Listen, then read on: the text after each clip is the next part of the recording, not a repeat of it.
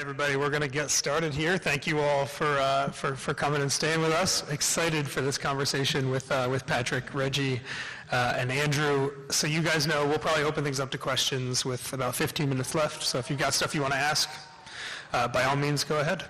Uh, and I want to start, Reggie, I'm going to pump your tires here for a second. Uh, a couple weeks ago, the NFLPA released uh, the results of a, of a league-wide player survey evaluating every team on a number of different criteria. I personally feel like adults should never get report cards, but uh, if you're going to get them, you might as well do well on them. Uh, the, the Los Angeles Rams, an A plus for training staff and an A plus for strength staff. Congratulations. Uh, and my question, there are teams, I won't name them, that, that got Fs in some of those categories. It does not correlate directly to standings. But, but how much competitive advantage is there right now in, at this level of sports doing the things that you're doing? Um, well, pre- appreciate that. Um, I would say, I always say availability is winnability. Um, you, you, can't win football games in NFL if you're not available. Um, so it's important for us to make sure our players are available, not just available on Sundays, but available at an optimal level. Uh, you know, it's hard for these guys to go out there 17 games, many car crashes every day, as you guys can imagine, uh, for these guys to feel good through 17 weeks. So it's important that we create the best environment for that. Uh, so we take pride in that. And so to answer your question, there's there's definitely some edge to when you can have Aaron Donald out there versus him missing four games. And so it's it's very important for our game. And, and how much variability do you think there is across the league? I mean, is there? It's a copycat league, obviously. People are always looking for advantages. How different do you think it is team by team right now in, in some of the sleep, mental health, nutrition, all those things? Yeah, great question. It's when you're dealing in an elite level like we're talking about, it's percentages. It's it's it's you know, 1% difference can make a big difference. So I think you have, what's great about our profession is I think there's a lot of well-done performance departments that really optimize the environment very well. So I think that is a good thing for our sport and elite sports. But uh, it's not, I mean, you got some differences here and there, but at the end of the day, it's pretty, it's pretty tight. Patrick, Andrew, I want to hear about the, the pitch that you guys give to athletes that you're working with, either on the sleep side or the nutrition side, about, hey, l- listen, this is what we can do for you on the field, on the ice, on the court if you pay attention to these things more specifically. Well, and I'll jump in and pick up what Reggie was saying because yes, you've got you know the top tier professional sports league in North America, and they're all looking to win. They're all looking at those things, just like athletes. So there are differences. Like from our standpoint, Sleep Number, we are an NFL partner and we're a partner of four teams. And there's a reason why we're a partner with Reggie Scott and the LA Rams. It's because they are that group taking it to the next level, understanding those things and the systematic approach to do that. Because people know that all of us here, we sleep. We all know that to reach our full potential, we need to maximize that very few of us in here know what to do about it, right? And that's what, you know, as we partner with organizations like the Rams, is working together to figure that out. Because again, if you're that top tier athlete, I always say this story, coming out of Alabama, you know, you've been that level your whole life, you're all of a sudden lining across the line from somebody else who's as good or better than you. So what are you doing to do that next level? And sleep is that one on one of those untapped things you need to be doing, you're going to be at a disadvantage. And that's where, you know, we see our opportunity to come help and be there both on a expertise and tech level to help them provide those insights and what to do about it. And from where, hi everybody, welcome.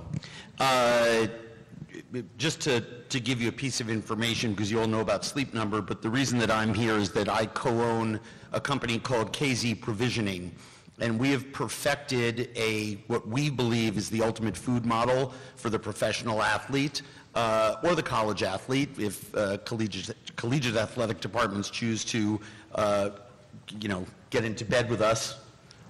See what I did there? Um, but, but you are what you eat. And obviously it makes sense to everybody here who has ever had too much to eat at lunch of the wrong food and gone back to whatever work you do and said, boy, I really feel like a nap. I, I, I think what, what you said about availability, I mean, we eat multiple meals a day and athletes have to increase, especially when they are training, especially practice, especially after games. Um, they have to be eating the right food, not only to optimize gameplay, but to op- optimize recovery time when it comes to injury, to optimize their availability to be at their best the next day at practice, and that, incu- that includes mental acuity, that includes getting the best rest. And, and food has been the unspoken dirty word in professional athletics for a long time. Much, shockingly, fewer teams than, than you think actually take the food component really seriously. So we have perfected what we believe is a really great food, wellness, and hospitality model, because when you're taking care of the family, the player is a lot happier. Um, when you're taking care of management, when everybody is in the boat rowing together and it's not us and them, it's everyone, uh, we find that really helps with a lot of, of, of team sports. Um, and uh, we're now finally rolling out nationally, which is really exciting. Um, we have found that, you know, I've got my Eat Kelp hat, you know, it's, it's no secret that eating seaweed is, uh, provides you with a lot more glucosamine, chondroitin, helps with, you know, your muscles, your tendons. There are ways to eat your way to much better performance, and it's quantifiable. Andrew, I've been in Austin for three days. I've had about 100 tacos. I've had three pounds of brisket. Patrick, I've slept maybe four hours a night. Should I, uh, should I be running a marathon later today? You can run it, you can run it, you're not, just just not going to do that well. Yeah, I, I have low expectations for you right now. I want to add something too that I think is a good point they both made. It's funny, people talk about how we stay on the cutting edge of, of performance in our, in our world, and these guys come with so many different uh, modalities, different techniques, different recovery strategies. And the top two recovery strategies and what I call pre-activation strategies that you can use and have is sleep and food. It's something that simple. Uh, and most of those guys don't do that well. And it's like, hey, if we could correct something that's very simple in terms of your activities of daily living, we elitely get you better. Um, so you can come here with this little cool little gizmo that, hey, if I put this red light on me for the next two hours, Reggie, I'm going to recover better. How are you sleeping? Well, I slept like crap last night. Um, it's amazing. So, you know, credit to Sleep Number and our partnership with them that we really strategize that. And you'd be surprised with, um, with the athletes, you know, their, their diets are just not well. They got away with eating McDonald's and still running four twos and four threes, and those days catch up to you. So those two things are really critical for us for the success of our athletes. And just start there, and it's amazing how much better we get.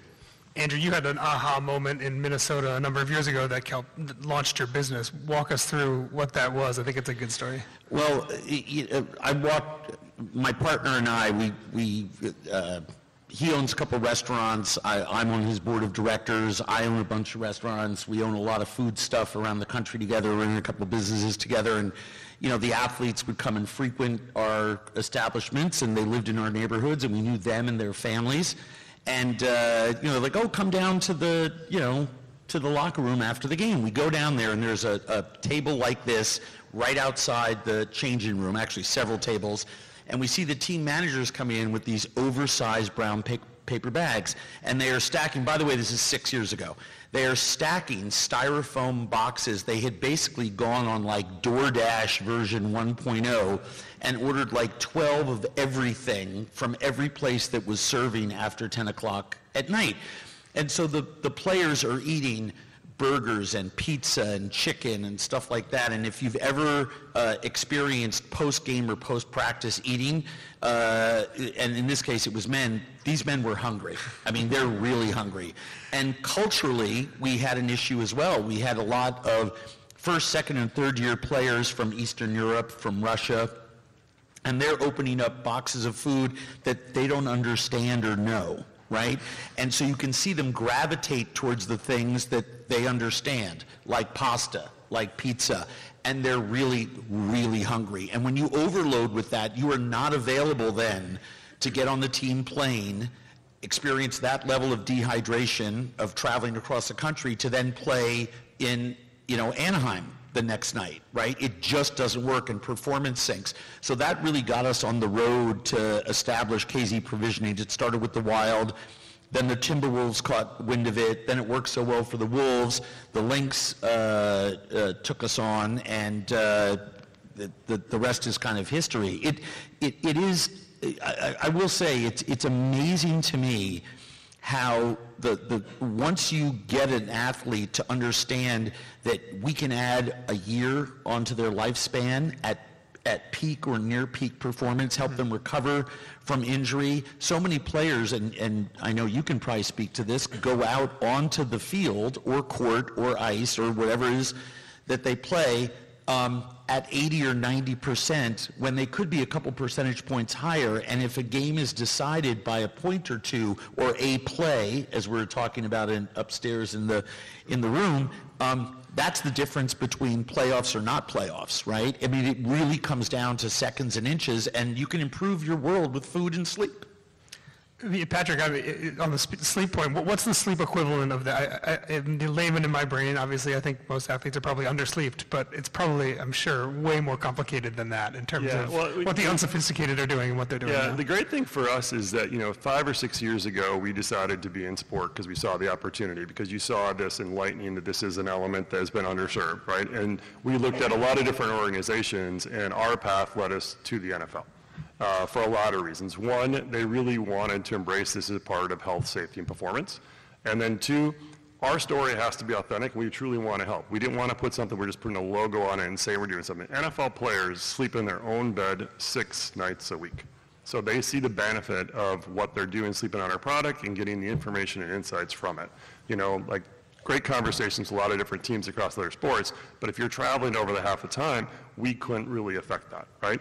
And, you know, it came down to that opportunity and then the ability, you know, with Reggie and his, his uh, counterparts that really embraced it, right? So, you know, from five years ago, we started partnering with the professional football athletic trainers, which Reggie's a part of, and we knew for us to be successful and create motivation and adoption is to get with those guys and women that are in the locker room having those conversations one-on-one with the players. And it's been, you know, excited, it's wildly successful. We have 80% of the NFL players, so it's over 2,200 guys, on a Sleep Number smart bed because they realize what it's going to do for them, right? Because it, it gets down to education and motivation, right? And, you know, Reggie will say this, is like, it has to be something that you're not completely changing their habit. And that's what we try to do is give them something that they can do. They can go to bed. They don't need to wear something. They don't need to charge something. They actually don't need to pay attention to it on a nightly basis. But they're going to have longitudinal data that tells them how they're sleeping and they compare it to other pieces in their performance, right? We, we, we have to make them wear something. Uh, we, we've, done the, we've done the same thing. We've partnered with uh, nutritional and strength coaches uh, and other members of the training staff at all the teams, and we're in Minnesota, so of course with the Mayo Clinic. And the Mayo Clinic helped us devise a cus- what's essentially a customized Fitbit so that we know when a, when a player comes in uh, to practice in the morning to the team facility, they're greeted with an incredible breakfast. They're, they're greeted with, you know, nut- nutraceutically balanced food, often customized for a given player because our point guards on the Timberwolves have a different um, uh, metabolism that, than Karl-Anthony Towns does. And so we have to customize food plans for them, which is great. They can all eat 70% of the same thing, but then we customize it. But the data that we're able to pull off there, and, and, and not in a shaming way to say, hey, you had four quarts of ice cream last night and we can tell because look at your sugar levels, uh, or was it cookies? Um, but we can actually then help them to adapt the strategies that we are recommending because we know if you eat that at night, when you go out, you are not going to be at peak performance and the data on the court that all of the coaching staff and their assistants accumulate shows that they're not at average. They're not at peak. Whereas we can look back a week earlier and say, you see, when you didn't eat that ice cream, right, you had three more rebounds and two more assists, and you were able to participate in drills for 15 minutes longer. That has extreme value uh, to the team. I actually want to drill into that a, li- a little bit more. I, personally, I'm a, I'm a triathlete, endurance triathlete, and an ultramarathoner. I, I've personally dove into a lot of the, some of the things probably way less so than what you're doing with professional athletes. One of the things that stuck out to me when I did it for myself was how bad alcohol is for sleep. It was appalling to me how much, if I had a single beer an hour before I went to bed, that I, there was a material difference in my sleep. Uh, I imagine if you tell an athlete that he shouldn't be drinking, um, a lot of them are going to bristle at that. How do you balance knowing that you're not going to get 100% adoption for the things that are healthy with trying to make sure that they are understanding and, and taking into account a lot of these things more often than they probably would have before? Well, for us, it, it, it usually takes, uh, I mean, look, we have some early adopters that just get it right away. I mean, right away. Then we have other players, uh, both on the ice and on the court, where it's taken us a, a, a complete season and into the next one to get them to uh, adopt you know, 95%. You know, I'm not sure anyone does it uh, 100% of the time. And we say, look, have your cheat day, right? Uh, but make sure you don't have a game the next day, right? I mean, it's, it's, it's unreasonable to ask anyone uh, to do something 100% of the time. However, once we get them for a year and then can actually show them data and tie it to contract cycle and tie it to what their goals are, and we've had a chance to work on them on the emotional wellness and the mental health aspect of it, um, that's what usually pulls people across the line uh, at the end. And once they've tried it a couple times, and, and, I'm sure you've experienced it, I mean, we all experience it in our daily lives. Eat too much of the wrong stuff at lunch, you're tired afterwards. I mean, it's just, it's, the data is right there for you. It just takes a while to change human behavior.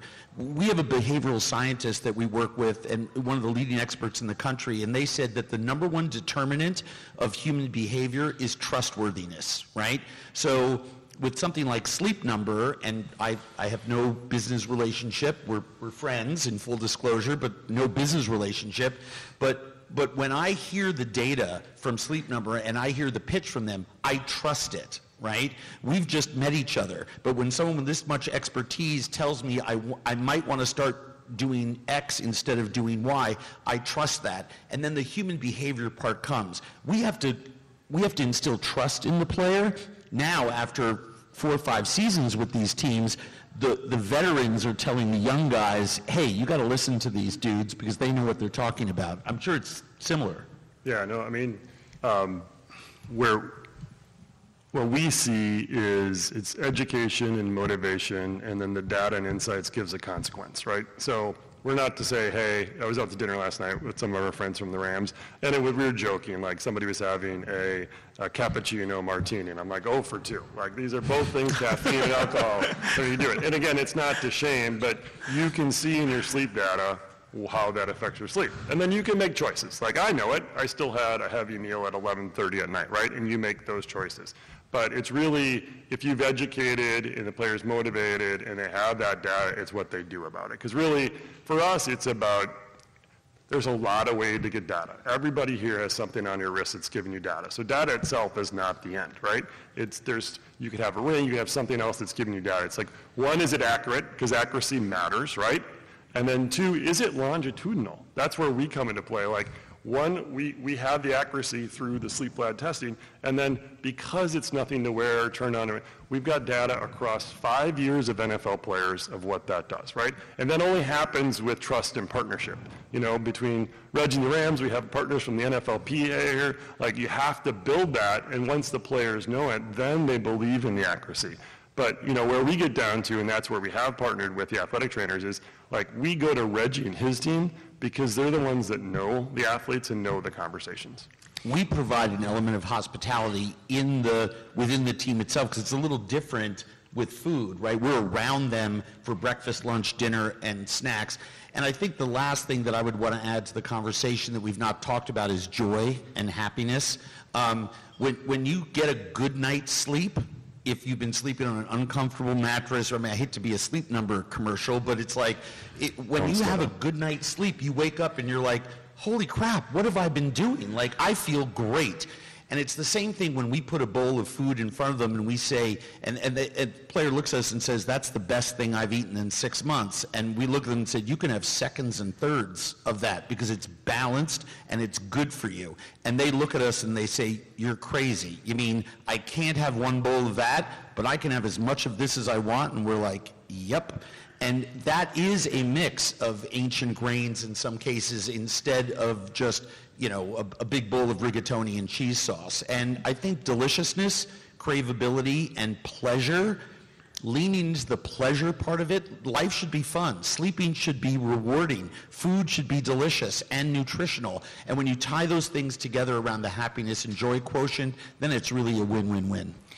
Real quick, too, I think what they said is some great stuff. I think this, this analytics data, we all have been talking about this. We measure everything with our athletes now everything. So think about my world and a lot of you colleagues out there that are in the world of, of measuring, uh, or you're an athlete that, or you're, you know, you're a consumer that likes to measure everything, like uh, Evan said here in terms of just your daily rhythm. You, what do we do with this world of analytics? And I think it's really important, number one, that it does not replace your intuition. It does not replace what I say, your gut. Number one, it doesn't replace people, especially in our world. Um, we can biohack, but it doesn't replace you. So, you know, people say we're in this data-driven world in terms of sports performance and stuff. Like I would say it's data enhancing. It allows us to make more precision, actionable change. But I love what Andrew said. It starts, number one, with developing relationships with people. Two, it takes time for behavioral change. It takes about three to four years for athletes, is what we average. But what does the data do? The data allows us to have a more precision approach on our actionable change. But if you want these guys to buy into the data, if you want this world to buy into the data, you got to have an actionable change engine and an intentful use of the data, and the player has to receive that change. Because that's the ultimate goal. It's funny how we just drive data, we look at data, and we're not making actionable changes. I.e., a guy drinks a little bit at night, he looks at his sleep number, and he's sleeping four or five hours. Okay, I showed them that data, but what are you going to do about it now? We have to make some type of change, and they have to see the fruit of that, and then you start getting behavioral change. And I think what's cool with that is that's where the data can help you. But if you're just chasing numbers, and, and, and trust me, it gets tough with our athletes, is we're asking them to capture all this data. Um, and sometimes I'll say, what are we doing with it? If I can't prove that we're being intentful about increasing the performance and optimizing them every day, it's useless. So um, very, very important because I think we're measuring everything in the world right now. Reggie, how do the Rams think about the, the privacy and, and ownership of, of that data? If, if I'm a Rams player, I obviously want to work with you to, to optimize everything I'm doing, right? But I maybe don't want you to know that I was out at, at 3 a.m. last night, right? Which you can probably tell depending on what, what you're tracking and, and contract negotiations or thinking about long-term health and things like that. How does a team with its, its athletes work on making sure you're using the data for these things and maybe not those things? How does that balance work? Yeah, um, n- number one, you know, we do have a CBA agreement with the NFLPA and the NFL, and there is a lot of protection of the athletes' rights. You know, we cannot technically, you know, do anything in terms of having data to see if they were at home on a Saturday night, stuff like that. So then that's good because we do got to protect the athlete from that perspective. But it goes back to why are we tracking the data, and it goes back to education. We have to educate the players on why we're doing it and why it's going to enhance their performance.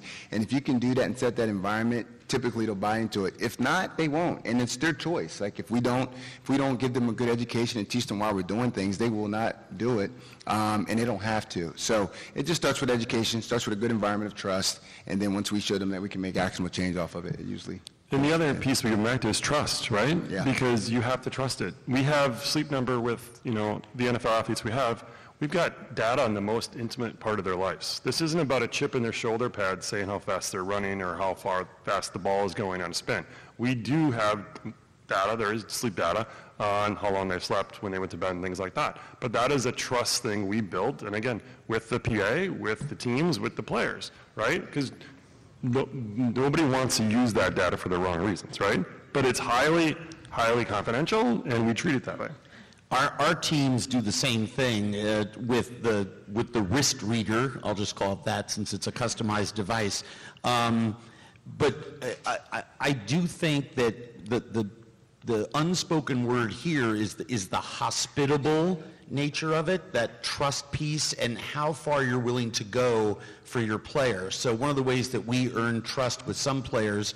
Um, we, we have a, a big star in our team who was born, raised, and played college in a, in a southern state on the, uh, the Timberwolves. And he had, as a uh, first and second year player, he had a real struggle adapting uh, some of the food changes that we were making. Um, and so, unbeknownst to him, as a surprise, we flew his mother uh, up to uh, the training facility. And we worked with her for two days uh, on taking some of her recipes that, that he loved the most and transferring some of them, because we couldn't do it with all of them, but with some of them to give, give that athlete that flavor and that taste of home. And then we surprised him with it, and he saw it on the plate and kind of freaked out like oh my god this is my favorite thing we tweaked it a little and but he got all of the flavor and all of the comfort from that and then kind of candid camera we brought mom out right well that simple act of a plane ticket and investing a couple days with his mother he is now the most vocal advocate in the locker room for what we're trying to do so you can earn trust through that data and through that wristlet, and but we don't LoJack anyone. We find it much much easier if we actually use a, a moral suasion of a different kind. And sometimes that's mom. I mean, I, I, I hate to say it, but you know, in that digital world of data, sometimes the analog version of working with an athlete works best. And that's that hospitable touch.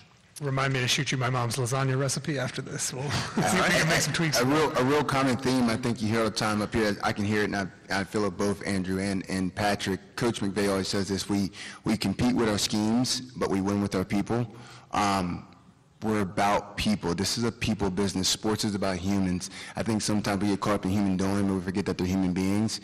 Um, so it, it's exactly right. As we get more in these subspecialties, as we get more in these analytics and technology, we cannot lose the sight of the humans.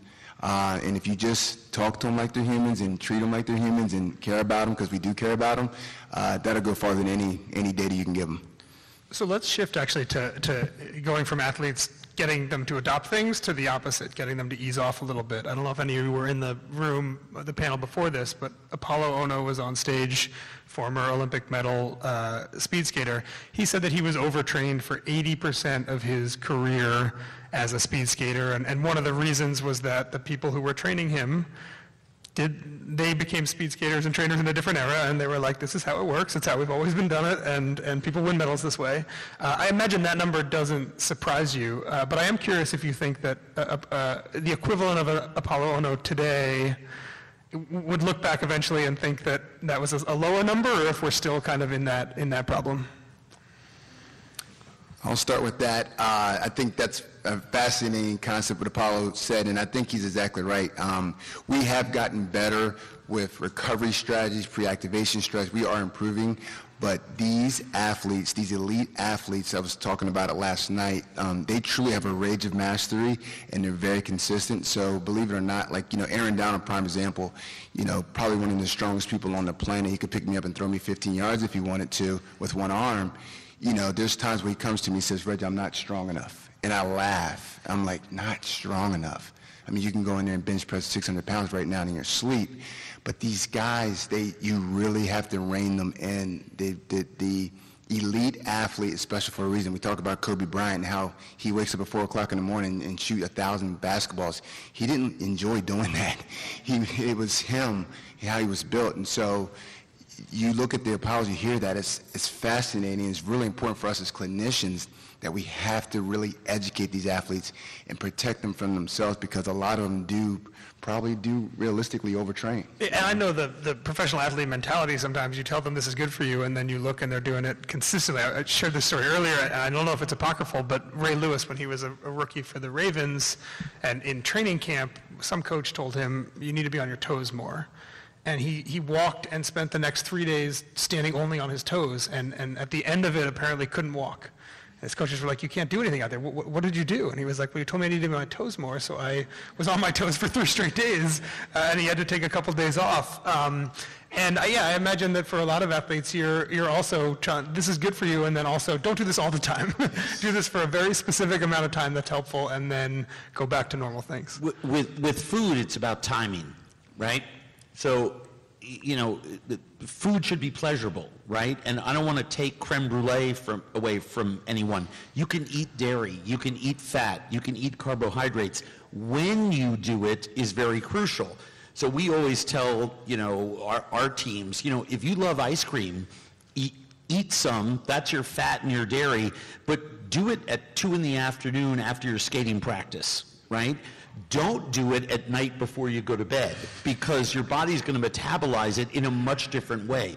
So especially in season, take your pleasure, right?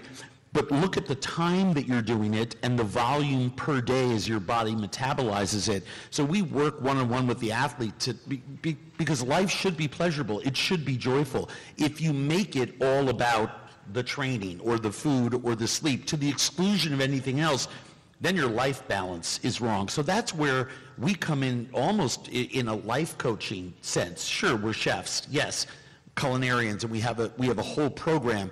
But that's why our the people who are on the front line serving the teams all are engaged in wellness training and, and other aspects of, of communication and hospitality so that we're engaged with the athlete, not forgetting that there are human beings who are also, we are pleasure seekers. That is how we are built. Education, though, then becomes the key, where and when. Well, we always say a couple things. Is one, uh, that's why this conversation is great, is food and sleep are cyclically related, right?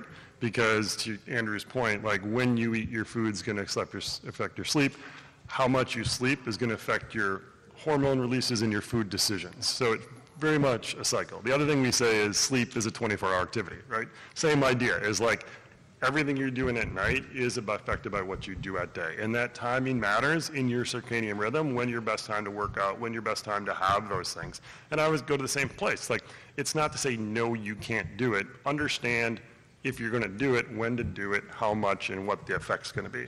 And people see that, you know. And, and the other piece about the interrelationship, and I do think that's where I've seen the biggest change in six years of being involved with teams in sport, is roles like Reggie's because Reggie oversees that whole, all those elements. We're talking about sleep, we're talking about dietitians, we're talking about strength training, having organizations, and not all there are this way, like the Rams, where they have somebody who's looking at that holistically because they get the interrelation where previously you may have seen separations between that. That's extremely important because you know what?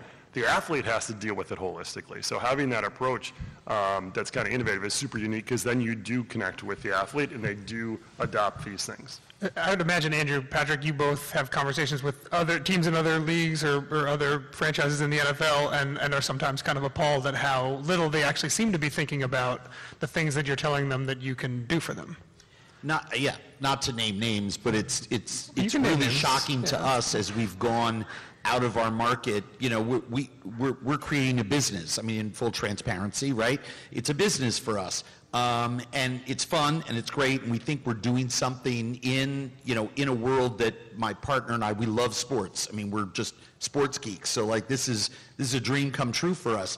Um, but we had to per- perfect the model in Minnesota, which is where we live, and, and we've done that effectively.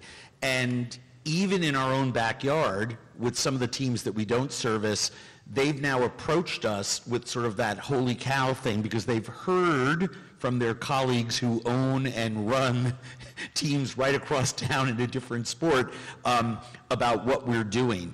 Um, the, the, the really scary thing uh, for me is with the undervaluing of, of the players is that it's not done on purpose. But, you know, you see, you, I'll, I'll just say ownership of teams comes comes to a point where they look at this big number of their total salary for their players. That is, that is their bread and butter, right? That's their largest investment is in their players. And you're, you know, if you're always losing, the, you, the, the value of your franchise goes down, coaches are rotating. I mean, you know, the cycle of losing, in prof- especially in professional sports, also in college sports, is, is not good, right? I mean, it just, it, it, it doesn't work for anyone. So when we tell them that there's an actual tactical solution that they're not using, they're usually pretty embarrassed. And it takes us a couple of tries to get in there. But you'd be amazed at how many teams we visit out of state and have recently where it's still the styrofoam boxes that are out there. And the names would astound you. Um, and, you know, once we get in there and tell them sort of what we do and what the trade-off is, um, they're usually pretty eager to have a second and third conversation with us. So much of this feels like Moneyball to me, right? Just just 20 years later in a different category, but that was a front office optimization revolution. And as that was happening, there was a lot of pushback from traditionalists inside teams and leagues and all that. Um, are, we still at that point where there's a lot of pushback in, internally, or do you think we're past that here, where everybody is starting to get around to that Well, idea? I do sit in a unique chair in the sense that we work directly with all 32 teams in the league on the football ops side with the athletic training groups. We also have conversations across English Premier League teams, you know, the Lakers, whatever. Everybody knows sleep's important, like in MySpace. Everybody does. We do our best, what I would call it, when those teams are at version 2.0 of this, right? Because they've done the things, they've not stuck with the education, they've tried some other products to try to do it. They've gone through that, and then they realize where we can help, right? And there is, I mean, you said it earlier, like within the NFL, it's a copycat league. As soon as somebody starts doing it and they see it, it doesn't take years. It takes months before it's across everything. So it's there. But like with anything, there's a different level of philosophy and a different level of approach that does stick. And, you know, as a league partner, we started out with two teams that we partnered with, the Vikings and the Cowboys. And then we could sit back because we did have a relationship with all 32 teams, and we could see, okay, who are the organizations who are the innovators in the forefront of this? And we ended up with the Rams for a reason, right? And, and I'm not just saying this here because we ended up there because Reggie Scott and his team was already doing this before they were, you know, a marketing partner of ours. And you could see it from the outside, like they are doing the things to go to the next level. They've been through that initial curve. They understand to have it stick with the athlete. So yes, it's everywhere, but like anything, there are different levels and there's always somebody who's learning on the forefront that's going to do it better. Yeah, I I think I would add, if you go back, I think you, you nailed it in terms of front office analytics and that push. Probably about 2010, 2011, when you really start seeing what we call this high performance model change. And, and what changed, number one was, was data, right? People started realizing if we can capture data, we can make actionable change. And then number two is the environment change. I think coming up in this world, an athlete coming through the gauntlet of, call it performance, sports medicine, all these different entities, these subspecialty groups, uh, it, it wasn't a great environment when everybody was in various silos. And what I mean by that is obviously the strength and conditioning coach is saying one thing, sports medicine department saying another, the dietitian saying another thing. And then we started realizing, hey, if we all can collaborate and be one, what I call one band, one sound, uh, where we can have an athlete-centric model, right? Athlete-centric, the whole environment's about the athlete, and we're all talking the same language what kind of environment would that be for the athlete to go through? Number one, it's going to be a more joyful environment, uh, and it's going to create a better environment for optimal, optimal success performance.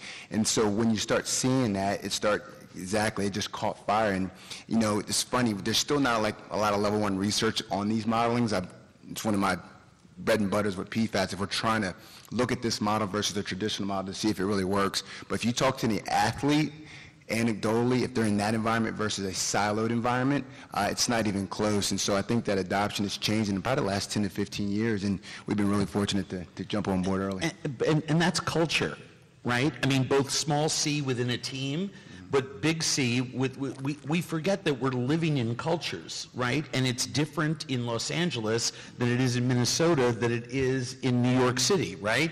And different teams draw on different groups of athletes. How we talk to our hockey players is slightly different than how we talk to our basketball players or some of the other uh, uh, teams that we're talking to In right way? now. Yeah, give us an example. Uh, just because of cultural habits, I mean, we, we have a lot more Eastern European and, and Russian players in the NHL than we do playing in the National Football League. And so what, when you get a young Czech player who's been in a hockey system in Czechoslovakia and is a, is a, is a rocket ship all-star, can't-miss player, and he comes over, he's not been in the American uh, culture of sports where he's been coddled since he was, you know, maybe before high school, right? In some cases where he's told he's the best and his decision making walks on water. So we, we have a different we, we have different athlete models and then we actually have different cultures, right?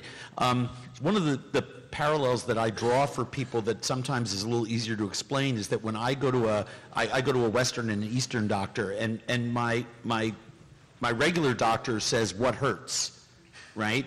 My, my Western medical practitioners, all, the first two questions they ask, how are you sleeping? What are you eating?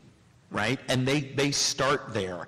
And so we preach that to our athletes. We're not worried about what they do on the field. There's other people to help them with that. I don't know how to do some of the stuff that the coaches do and that Reggie does, but I do know how to optimize diet for teams and players, still give them pleasure and increase performance and, and optimize that, that availability that we're talking about, not just at game time, but in recovery from injury and off season as well. How do you guys think about the way that this, this conversation affects fans? The, the biggest Dallas Mavericks fan wants the Dallas Mavericks to win, obviously. But if she goes to the game tomorrow night and Luka Doncic isn't playing and Kyrie Irving isn't playing because of load management, she might feel a different kind of way. I'm curious how you guys think about that, that idea that there, there's also a different part of this equation. It's, it's fans. And while largely I think you guys would all be aligned, there are definitely instances, I think, where what the fan wants, I think, is butting up against a lot of the things that you guys are talking about. Absolutely. I mean, especially for us NFL, I think over the last five to 10 years, fantasy has really driven, driven, driven out in my world. I mean, that's why I'm not only social media. I don't want to get yelled at when I, the player doesn't play, and it's Reggie's fault um, that they lost their fantasy league. So uh, I, I, I try to stay away from that. But to answer your question, yeah, it, it, it's for the fans' perspective. I think going back to the you know the fantasy footballs of the world, stuff like that. It is really you know it's it's important and and it's and I think it's also um, very intriguing for the fan. Um, they you know they love they love the data they're seeing how fast these guys are running on the on game day and stuff like that. Um, are they a little upset of the load management things that we do? I'm sure they are. But at the end of the day, it, it's I think it's a very intriguing as, aspect to it, and I think it's good because I think it's it's bringing performance to the forefront, not just the tactical side of things. And and I think once again, when you get it to the fan, it does get to the consumer, and I think we do adopt these these things in terms of wellness and things like that. So I think that's really cool. So, um, but it, it, it's uh, it's a it's a pretty big deal to, to fans for sure. And I think it gives you the short, you know, the short-term view versus the long-term view, right? You may not see them play tomorrow night uh, in Dallas, but you want that team to win. And also, I mean, it's true with the NFL, it's true with the NBA. You know, NBA has been this way longer. It's like, it's player driven, right? And that's what my, one of the biggest changes I've seen in the NFL the last five years is really the players have had, you know, more of a voice. And you want your player to play longer, right? You want, it's good for the league, it's good for the player that your, your career lasts longer and they can do so. You know, yes, there's a balance, like, I want to go see them play, but damn, as a person that's lived in Minnesota for a while, I'd love my team to win a championship. Like, I could miss somebody playing a game if they actually brought a championship to Minneapolis. That would be awesome, right? And, and or, you know, I fall in love with that player. I want to follow him. Like, you know, I'm not want to flip them every three years because there's somebody new. I want to see that player be successful. So short term, there's some things, but long term, I think it's good for the sport. It's the, it's the baseball pitch count analogy, right? I mean, it's, it, it, it's really, really tough you know, one of the things that we preach to people is that we may be able to give a, a pitcher, you know, uh, 10, 10 more balls a game if they're more flexible, if they're less prone to injury, if they eat more kelp, right? Um, and I, I think that one of the things that's interesting is that generationally, you know, I have a 17-year-old and an 18-year-old. They do not, when I tell them that there were day baseball games during the week, they laugh at me, right? But that's, that's how I grew up. I grew up in an era of sport, I'm 61. I grew up in an era where there weren't as many specialized players in every sport. You didn't have to have three All-Stars on a basketball team to guarantee an NBA championship because there were five All-Stars. Everyone who started on those 12 teams, when I was a kid, you know, everyone coming into town could beat you on that on, on any given night. Now it's spread out, but the competition is increasing. You said something very interesting, I think, Pat, at the beginning about this. When someone's in college, it's not just who you're lining up against. It speaks to what you were saying. When you're young, you're stronger, your recovery time, you feel more invincible. You feel like you don't need to work as hard to attain the same goals. As players age, that really happens, and that drives that pitch count moneyball aspect to it that I think today's athlete and today's fan, at least the young fans who live in my house that I watch sports with uh, weeknights and weekends, they understand it better. I, I, was the fan who, when that started happening, was like, "What do you mean he's not pitching the whole game? Everyone, everyone's Christy Mathewson, but it, they're not." I also think there's a there's an opportunity just to, to, to bring some of these topics to fans in a way that maybe didn't exist before. The well, well, I mean, and we talked about this the, the other day on the phone, but I just want to throw it out there from a food standpoint, from a sleep standpoint. There, there was a, a point in time where we all looked at athletes and said, we can't do that. And then we wanted to wear their shoes and wear their jerseys, and we wanted to work out with the same equipment and do the same balls. Then it became, let's do their exercise routines, right? And uh, now uh, people are, you know, you want to be like X, then sleep and eat like them too. And I think Tom, the, the public side of the Tom Brady diet chef thing, a lot of people laughed 15 years ago when Tom, you know, that they had, he had a, sh- a private chef and his chef had a book and it had a lot of seaweed. And I hate to keep hyping on seaweed. It's just, it, it's the ultimate food for professional athletes in, in my opinion. And you don't need to take it in pill form. It's better to digest it. Um, it, it, it people laughed at it and now no one is laughing You know, you want to you want to win a Super Bowl when you're 43 and play like he played well into his 40s. Um, I'm not saying that's available for every athlete. There there are probably some genetics at, at play there and some other gifts. But how you take care of your body is vital to long-term success in any league. Yeah, well, and it's applicable to all of us. The two things everybody in this room does is we all sleep and we all eat, right? And I started by saying full potential. Like that's what we do with athletes. We help them understand to reach their full potential. Our piece is sleep. You know, there's diet, di- you know, the diet part to it. Reggie takes it all together, but it's full potential. So, you know, yes, you're not going to be Aaron Donald right? I'm not going to break it to you. You're not going to be Cooper Kupp. But if you understand the level that they're doing to reach their full full potential, whatever that is you're doing, and it's not going to be hoisting the Lombardi Trophy, but as somebody who coaches their kids' team, as somebody who wants to have energy to do stuff at that age, like there are things that you can do that we're pushing on this level of innovation on professional athletes because it's such an extreme and stress on it. But the great thing is it's applicable to everybody, right? I'm darn sure start gonna uh, brush my teeth with seaweed now. Sold me, Andrew. Uh, We're going to do some questions now. Uh, There's about 15 minutes left, it looks like, so folks have them uh, line up at the, uh, at the microphone, and, uh, and yeah, fire away. It is, this kind of, I guess, uh, two quick questions and from Mr. Scott. Uh, First one is, you just give me, you know, would you consider like the, the three biggest myths that you think to optimization, you know, stuff that's kind of been promoted in the media that you think is really kind of patently false? And the, and the second one is actually, I'm an anesthesiologist by trade, so I'd like to, to know, for like in a, in a two-week, if a two-week window um, preoperatively, would you, what strategies you think would be most effective for a patient to do, to, you know, to prepare themselves for uh, surgery? For surgery? Wow, that's a great question. I, myth-wise, there's so many myths out there. I, you know, I think what you got to be careful with is really at the end of the day, we live in a practice-based evidence world more than evidence-based practice. We're on the cutting edge, and so you just can't. Um, a lot of times we don't have level one evidence for a lot of the modalities we use for recovery. So probably the biggest miss is if you ever get a modality, they say, hey, it's going to uh, you know, change your recovery 60, 70% if you, you know, we use red light therapy, but red light therapy or pneumatic compression, all these modalities, I always would stop and tell our players, slow down, let's look at this product, let's figure what, you know, what's best out there first, um, and really see if it works. Um, you know, I go back to let's work on your natural activity, activities of daily living first before we go into that. So when I think of myths, the first thing that came to my mind was just various new modalities that keep coming out. And so as you, as consumers, and, we all are, make sure we're, we're living on that world. From a, from a, you know, two-week or pre-op standpoint before we do surgery with, with our guys, um, you know, Probably the biggest thing we do is we do prep them obviously orthopedically for anything that might happen in terms of that standpoint. But in terms of wellness, really haven't thought about that space much. Um, you know, we try to keep them in a good rhythm regardless of if it's pre-op or not.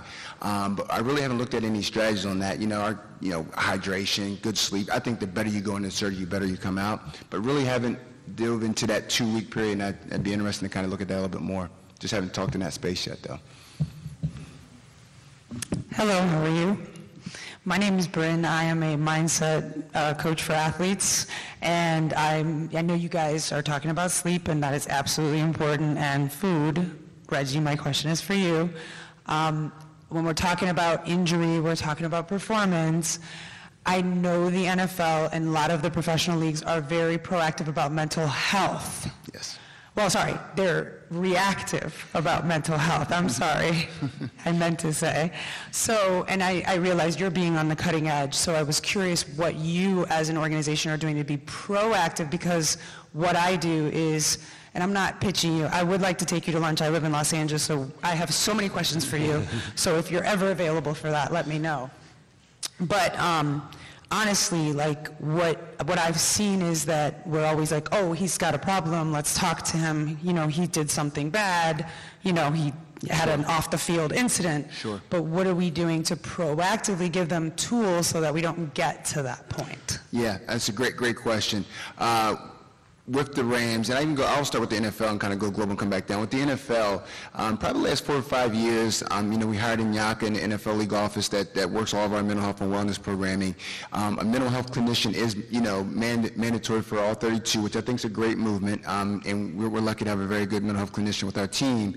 So, you know, the movement is coming over the last five to six years.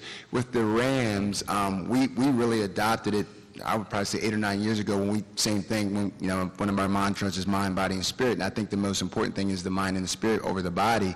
Um, we really adopted it. And how, and to answer your question, proactively, when you got 90 guys, I think the biggest, the biggest thing that people don't think about when it comes to sports, especially in our world, is how do you do something, implement something with 90 guys, 60 guys. Basketball's a little bit easier. And I always say this, and this is, this is really important. Um, implementation is the graveyard to great ideas, right? You got to know how to implement it. And, and when it comes to mental health clinician and being proactive, how do you implement that to the masses? How do you touch all your athletes to be proactive that when things come, you got to be crisis management, you got to be ready how we do that. And what we did, and my approach to that is, I look at it as our mental health clinician is educating what I call the clinicians, uh, our touch points, strength and conditioning, equipment managers, sports medicine, all these people that touch the player every day.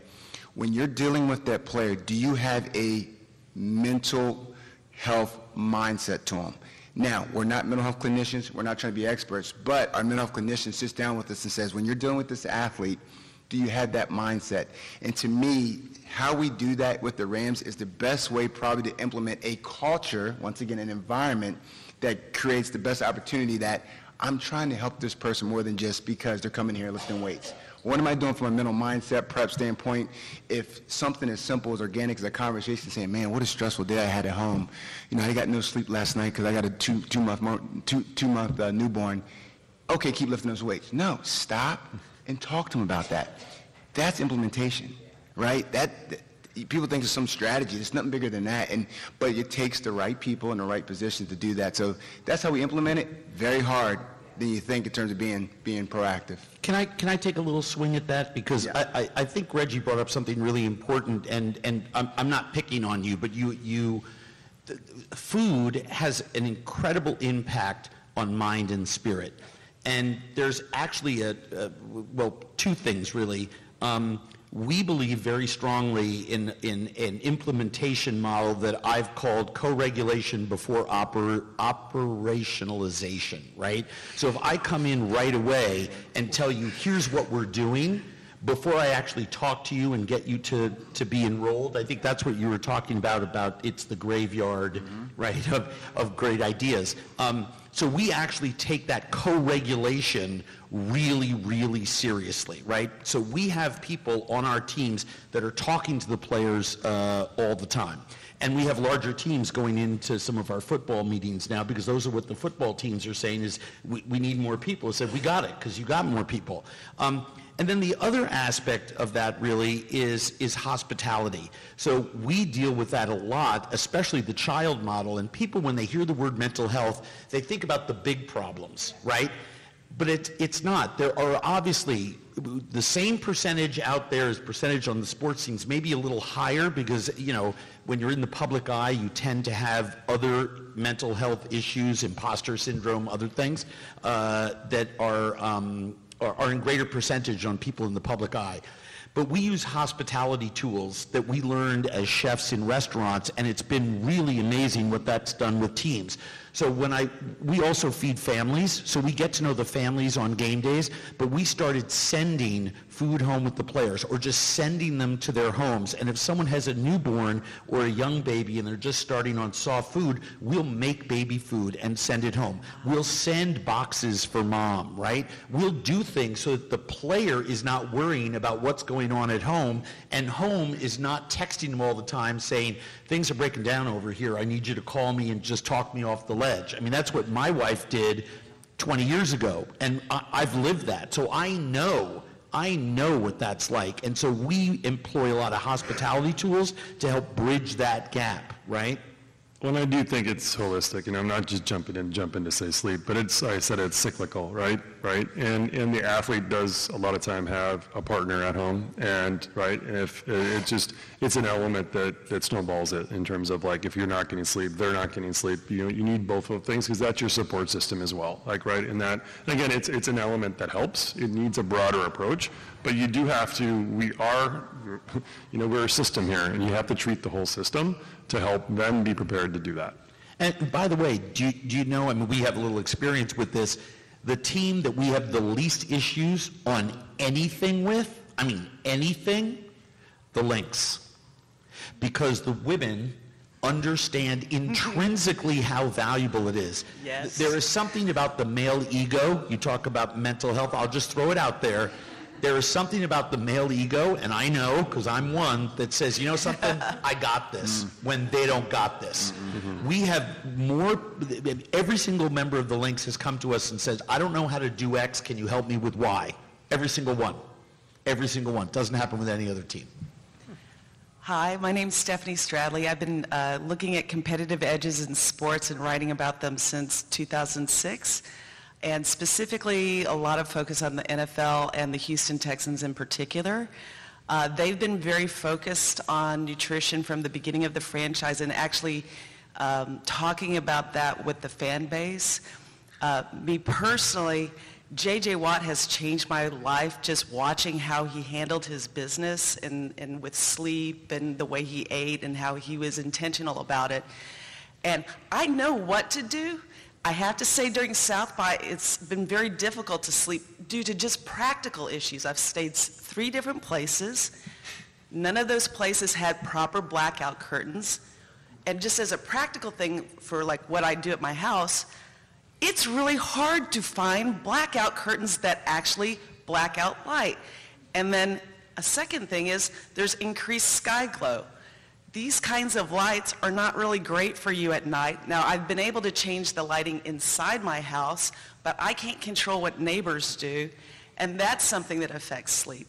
And one of the different things that we've been talking about at South by is kind of universal access, that whether you're a player or whatever your role is, can we make things more welcoming and happier for everyone? And, you know, J.J. Watt had some significant injuries in his life, and you just hear the players talk about some days it's really hard to physically get out of bed. And we experience that sometimes when we're caregiving and people are having a hard time getting out of their bed. What, what things are in the future of just the practical ways of, do you have something to help you get out of bed? Can you buy outdoor lighting that doesn't look like a Walmart parking lot? I mean, no offense to Walmart, but, you know, because there's people that are trying to get lighting down, lighting appropriate, lighting that, like, I know that there's a lot of research on lighting and how it affects people and sleep, and it's bad for, you know, uh, animals and, you know, birds flying over and migrating.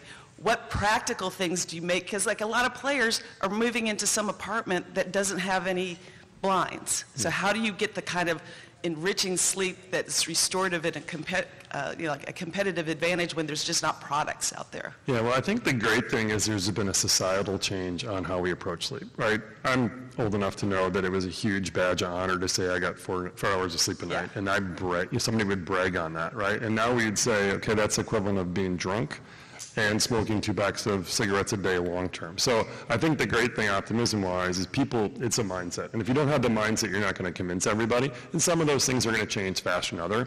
I mean, sleep is a multi-billion dollar industry. Like I took a picture, I was walking through my Whole Foods not long ago, and there was like three shelves full of sleep aid products, right?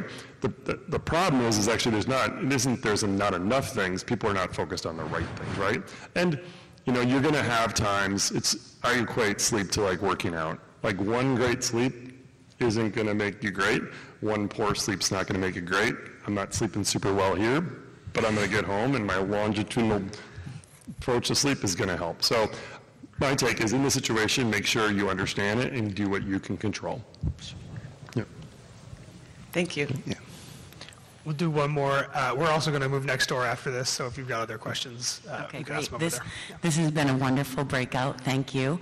Um, Two things, Uh, Andrew, I, after this, I have a really nice story about your dad I'd love to share with you, Bob. And um, secondly, um, curious to you guys about evangelizing the message in any work that you do with youth organizations. It might seem a little easier. You might not have to fly in someone's mom to, to build. So I'm just curious about, I know you're in the professional leagues. I know they have partnerships with, you know, youth organizations, but specifically for some of the sleep and the food that you guys do, I'm curious if you are involved with any youth organizations or have thought through um, kind of building this framework. As a mom, I have a 10-year-old son who's an athlete, and I'm always trying to get him to sleep and eat better. So, I think there's one great shared organization we both work with, which is Gen Youth through the NFL. Like, and again, you use this platform to have people understand, and these kids idolize these athletes. So how are you showing the great things they're doing? If those kid wants to get there, again,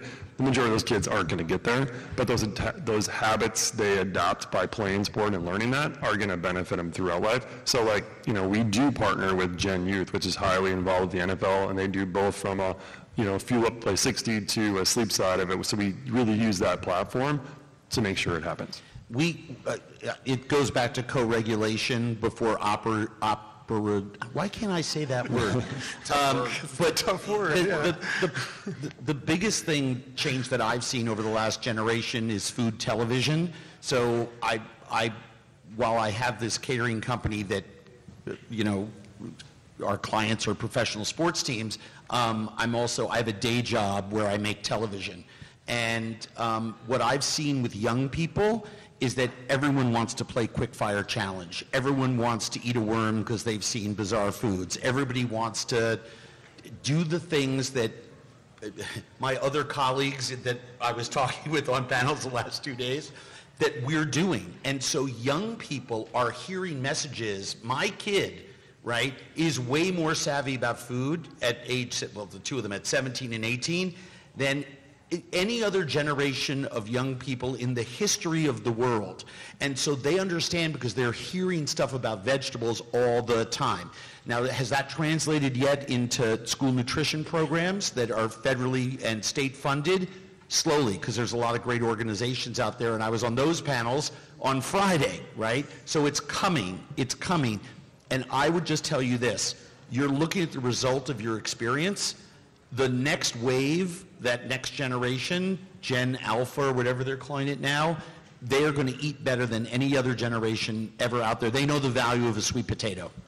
Yep. I didn't have models like LeBron James who prioritizes sleep, right? Again, and I know, you know, there's a whole different set of kids that aren't even in LeBron James's world, but like those people pay attention to that and they see what they're doing, and that is probably one of the biggest influences they can have. Like, Our, our 17-year-old physically calls him out when he won't get out of bed. He says, and he'll name his two or three favorite athletes on the Vikings who have a sleep number bed, and uh, and and actually says, "I need my sleep."